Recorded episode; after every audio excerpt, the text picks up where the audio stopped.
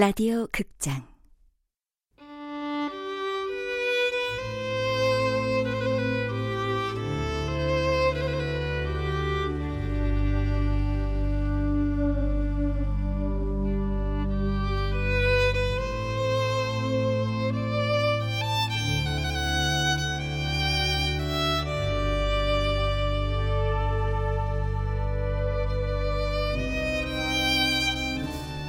시간을 마시는 카페.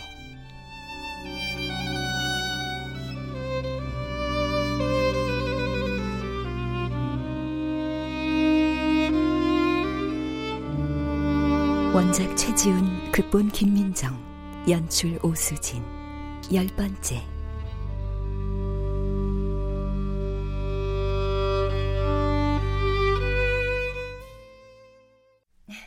안녕하세요. 명성대학교 기계전자공학부 김혜안입니다. 아까 전화하신 분 맞죠? 네, 저 길이 막혀서 늦을까봐 전화드렸습니다. 3분 지각이네요.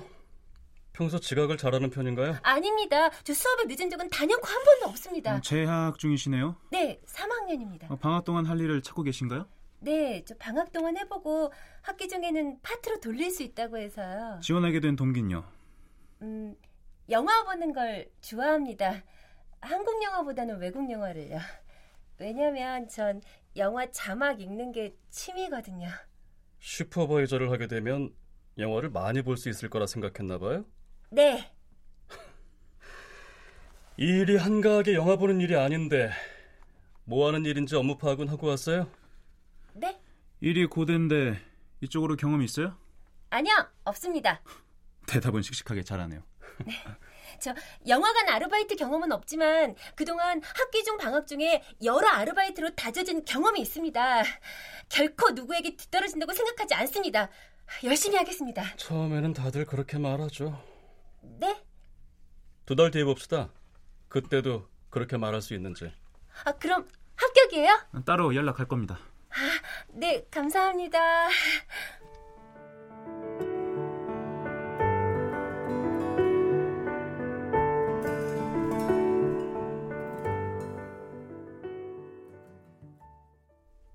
그리고 며칠째 연락이 없다. 핸드폰으로도 이메일로도 연락이 오지 않는다. 면접 분위기가 좋아서 희망을 걸었던 자리였는데. 떨어진 사람한텐 연락을 안 주는 건가? 아, 그러면 연락한다고 말을 하지 말든가. 에이씨, 왜 사람을 하염없이 기다리게 하냐? 치, 아르바이트생 뽑으면서 되게 까다롭네. 메일함을 뒤적이다가 혜연은 내게 쓴 편지함에 담긴 메일을 본다. 내가 읽는 소설 속의 주인공들은 한결같이 스프레드시트 감옥에 갇혀 토익 기출문제 문장을 나불거리며 공무원 시험 교재를 들여다보고 있다. 나는 그만 책을 덮고 그들처럼 행동한다. 아무리 생각해도 이상해. 이 시 누가 어떻게 보낸 걸까? 혜연은 카페 아스가르드에서 일어난 기이한 일의 정체를 밝혀보기로 한다. 이메일을 보낸 김혜연에게 답장을 쓰기 시작한다. 지난번 카페에서 당신에게 이메일을 받았습니다. 제 숙제를 훔쳐보고 계셨죠? 제가 해킹당한 건가요? 신고해도 되나요? 그런데 저랑 이메일 주소가 같아서 신고도 할 수 없네요. 저랑 이름과 이메일이 같은 게 우연인가요? 아니면 정말 해킹당한 건가요? 당신은 누군가요? 2013년 6월 하찮은 지구인으로부터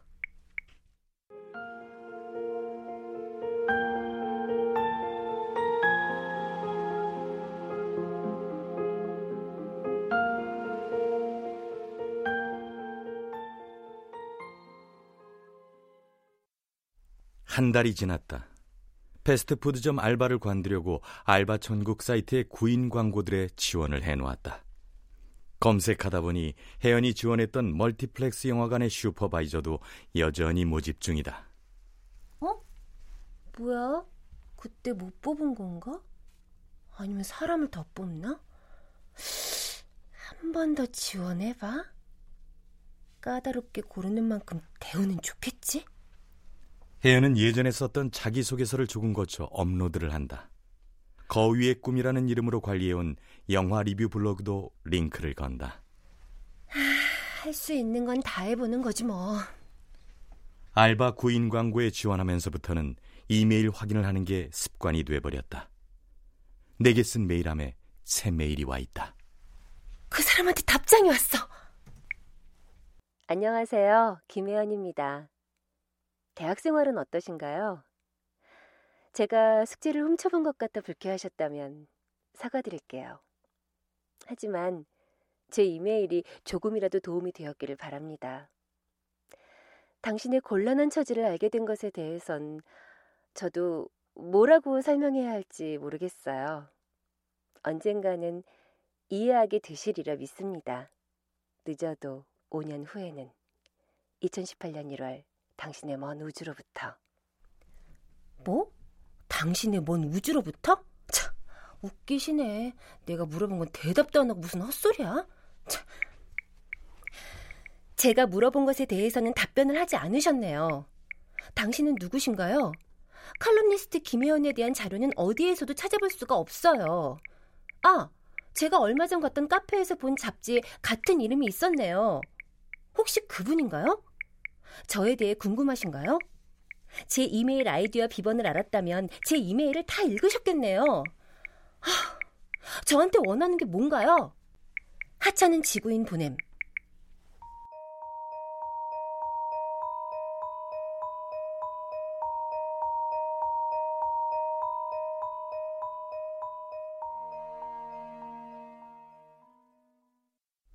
며칠 후 집에서 대충 저녁을 차려 먹고 영화를 다운로드 받아 볼까 하던 찰나 핸드폰이 울린다. 여보세요. 알바 천국에서 보고 연락드립니다. 영화관 슈퍼바이저 모집에 지원하셨죠? 일단은 씩씩하게 답한다. 의뢰 자세로. 아, 네. 화수목 오후 근무 가능하신가요? 다짜고짜 예의 없다는 생각이 스쳤지만 지금은 일자리를 선점하는 게 중요하니 내색하지 않는다. 네, 가능합니다. 언제 면접 보러 오시죠? 언제? 이런 모호한 말이 어디 있나? 의심 가는 건 짚고 가자. 아, 저 그- 그런데요. 면접 보면 합격인가요? 에? 갑의 기분 상한 파장이 느껴진다. 아, 저 두 달 전에도 면접을 봤었는데 떨어졌었거든요. 연락 주실 것처럼 하고선. 아, 그, 그래, 그래요? 서, 성함이 이력서를 앞에 놓고 있다면 모를 리가 없다. 갑은 당황한 거다. 김혜안입니다. 그때 제가 실수했었나 봅니다. 아, 저 링크 걸어놓은 블로그 봤는데 앞으로 영화 쪽 일 하고 싶으신 거죠? 어떻게 자신을 어필하는 게 좋을까? 갑은 이미 을에게 넘어온 것 같으니 좀 더 자신감을 내보일까? 아니요. 저 작가가 되는 게 꿈입니다. 칼럼니스트요. 아, 그러시군요. 저 제 꿈을 인정하신다면 어, 카페 아스가르드에서 칵테일 한 잔 사주세요. 자기도 모르게 갑자기 튀어나온 말이다. 어떻게 수습을 해야 하나 고민하는 순간 재밌는 분이네요. 왜 그 카페죠? 제가 꿈을 품게 된 곳이거든요. 좋아요. 아스가르드에서 면접 보기로 하죠. 내일 오전에요. 네, 내일 뵙겠습니다. 혜연은 전화를 끊고 만세를 부른다. 인터뷰에도 밀당이 필요하다. 만만치 않은 을이라는 인상을 심어주는 건 모험이지만 갑 또한 모험적인 선택을 즐긴다는 것을 단연간의 알바 생활에서 터득했다.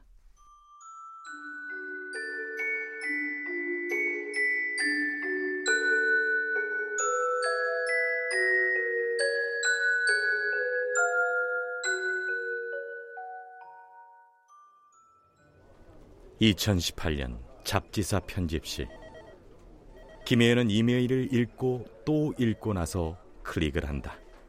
그 메일은 내게 쓴 메일함에 담긴다. 원하는 거 없어요. 그냥 이렇게 인연이 된 게 신기하고 놀라울 뿐이에요. 그냥 저를 이름이 같은 또 다른 시간 속에 사는 언니라고 생각해 줄 수 있나요?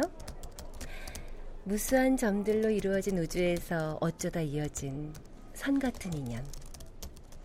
한 가지 말해주고 싶은 것은 지금 당신이 하는 일이 절대 헛되지 않을 거고 당신은 자기도 모르는 새 이루고자 하는 꿈에 한 발짝 다가간 거라고요. 그러니까 포기하지도 자책하지도 말고 힘내서 살아요. 간절히 바라면 우주가 도와준단 말도 있잖아요. 당신의 먼 우주로부터. 혜연 씨. 네? 편집장님 부르셔. 나만? 일대일로 멘탈 털리는 시간. 아, 사근사근 심기 건드리지 말고 애교 애교. 선배 바랄 걸 바래. 나 공대 출신이야. 네. 부르셨어요? 특종 김효희 특종 어딨어? 어디서 물어올까요? 그걸 나한테 물으면 어떡하노? 아 그런 쪽은 편집장님이 끝내주시잖아요. 니 지금 나한테 아부하는 거가 아니요 제가 무슨 아전 그냥 진짜 팩트만 말하는 겁니다. 아마마 됐고 됐고 내가 냄새나는 집 알려줄 테니까 어떻게든 가서 물어와라잉 어딘데요 편집장님? 작곡가 강태호 올해 대중음악상 최고 작곡상 받는데 그래서요? 인터뷰 아 안 돼요 저 못해요. 왜? 이거 아직 따끈한 소식인데 아직 아무도 몰라 아 지난번에 제가 표절기사 써서 법정까지 갈 뻔했잖아요. 전화로 아주 전투를 했었는데 그래놓고 인터뷰를 하자고요? 만에야 기회 주는 기다잉 아니 뭘 만회해요. 편집부 내부에서 표절 의혹이 사실상 확실하다고 판단을 했고 제 이름으로 기사 나간 거잖아요. 이 바닥에서 일하려면은 철판을 깔아야 돼. 철판 달궈진 지 이미 오래입니다. 강태호 표절 의혹 시술함은 네가 인터뷰하는 게 좋을 기다. 그거야 편집장님 생각이시죠. 니는 내 생각에 따라야 하고 네? 아 나가봐 나가봐.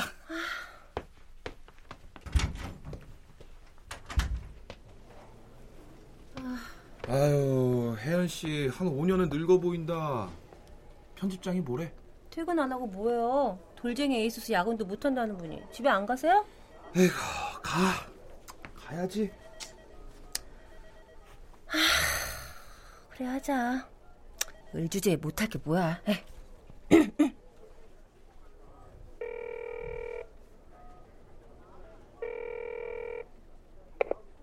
네. 여보세요? 강태호 작곡가님이시죠? 남성 잡지 큐의 김혜연입니다. 그런데요. 올해 대중가요 올해 작곡가상 수상을 축하드립니다. 인터뷰를 할 수 있을까 해서 전화드렸어요. 저 김혜연 기자예요. 아시죠? 당신 무슨 낯짝으로 나한테 전화를 했어? 법정에서 보자며. 어, 저한테 아직 안 좋은 감정이 남아 있으신가 봐요. 작곡가님 뒤끝 있으시네? 전 그냥 수상 축하드리고 인터뷰하려고. 어디서 상들 먹이면서 수작이야? 어머, 아직 주최 측에서 통보 못 받으셨어요?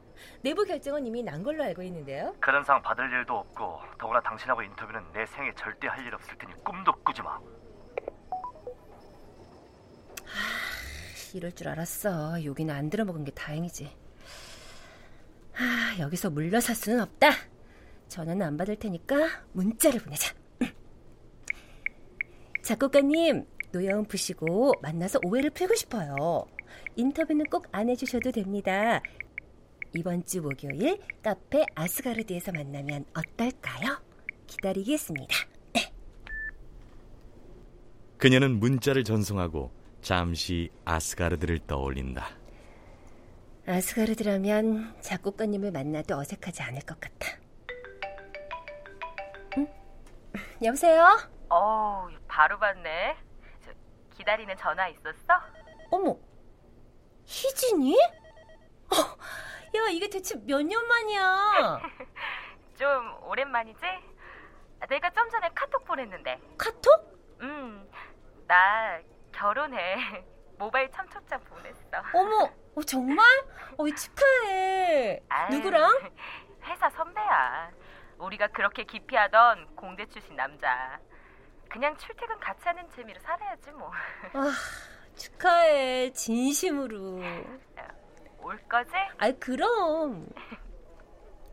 대학을 졸업하고 취직한 친구들은 대체로 몇 년 안에 비슷한 직종의 남자와 결혼을 한다. 김혜연도 5년 전 그날이 없었다면 그 수순을 밟고 있을지도 모른다. 퇴근 시간에 다시 이메일을 확인한다. 내게 쓴 메일함에 새 메일 한 통. 5년 전 방황하는 한 여대생이 보낸 어떻게 살아야 미래를 확신할 수 있죠? 내가 하고 싶은 일과 내가 할 수 있는 일 사이에서 어떻게 하면 균형을 맞추면서 살 수 있죠? 먹고 사는 일과 꿈꾸는 일 사이에서 전 얼마 전부터 새로운 알바를 시작했어요. 영화관 슈퍼바이저 일이죠. 앞서 패스트푸드점보다는 시간당 금액도 높고 일도 재미있을 것 같아서 도전한 건데 점점 감정 노동자가 되어가고 있다는 생각이 들어요. 여기서 제가 얻을 수 있는 건 무엇일까요? 유일하게 힐링을 받는 시간은 신작 상영관에 앉아 영화를 감상할 때. 그것도 다른 크루들을 관리하느라 30분 이상은 집중할 수 없지만요. 그 30분이 하루 24시간 중에 가장 행복한 시간입니다. 일을 마치고 모든 에너지가 방전된 몸과 마음으로 집에 돌아오면 내일이 오지 않았으면 생각할 때가 있습니다. 이렇게 하루하루를 사는 사람에게도 미래라는 게 있을까요? 하찮은 지구인. 먼 우주와 지구인 사이의 교신에 대해서 그녀는 조금은 조금만 알고 있다. 자기가 알고 있는 만큼 상대가 감당할 수 있을 만큼 답장을 보내기로 한다. 감히 조언하자면 그때는 저도 그랬던 것 같아요. 당장 이번 학기 등록금을 해결하느라 아르바이트를 하고 쫓기듯 리포트를 제출하고 조마조마하게 성적을 기다리고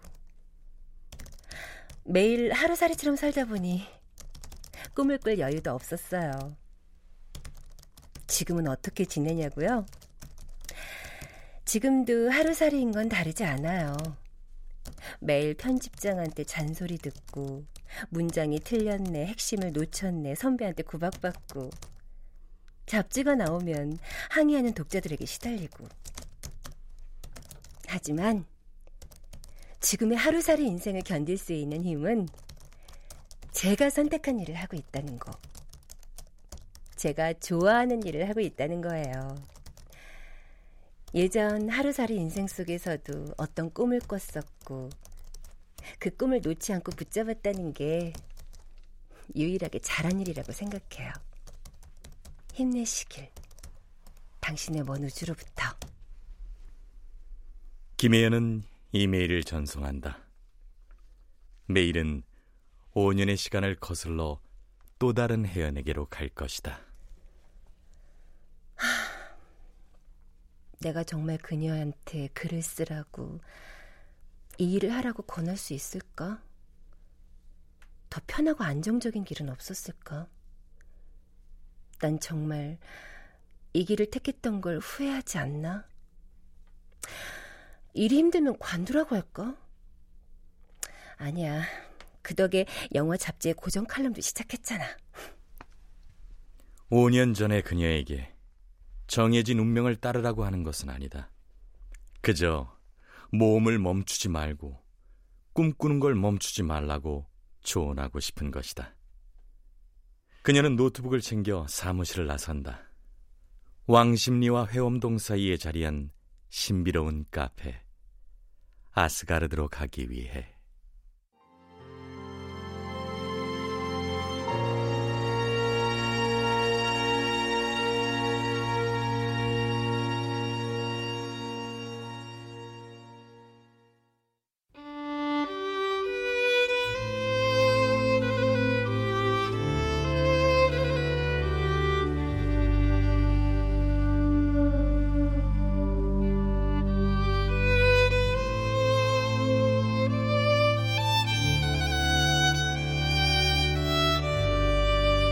라디오 극장 시간을 마시는 카페 최지훈 원작 김민정 극본 오수진 연출로 열 번째 시간이었습니다.